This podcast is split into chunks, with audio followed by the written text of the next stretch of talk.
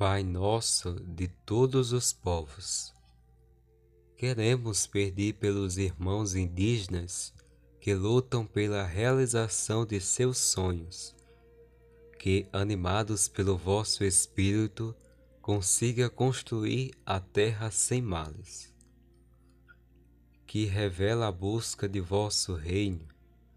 Queremos também pedir por todos nós para que nos convertamos Sejamos solidários com os povos indígenas e nos inspiremos em sua caminhada rumo à terra sem males.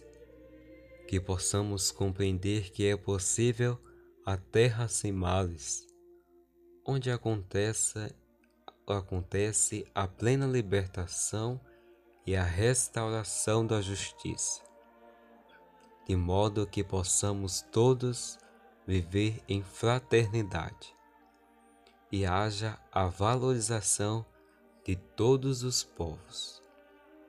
Ó Pai, isso vos pedimos por Jesus Cristo nosso Senhor, que nos congrega num só povo e alimenta as nossas esperanças. Amém.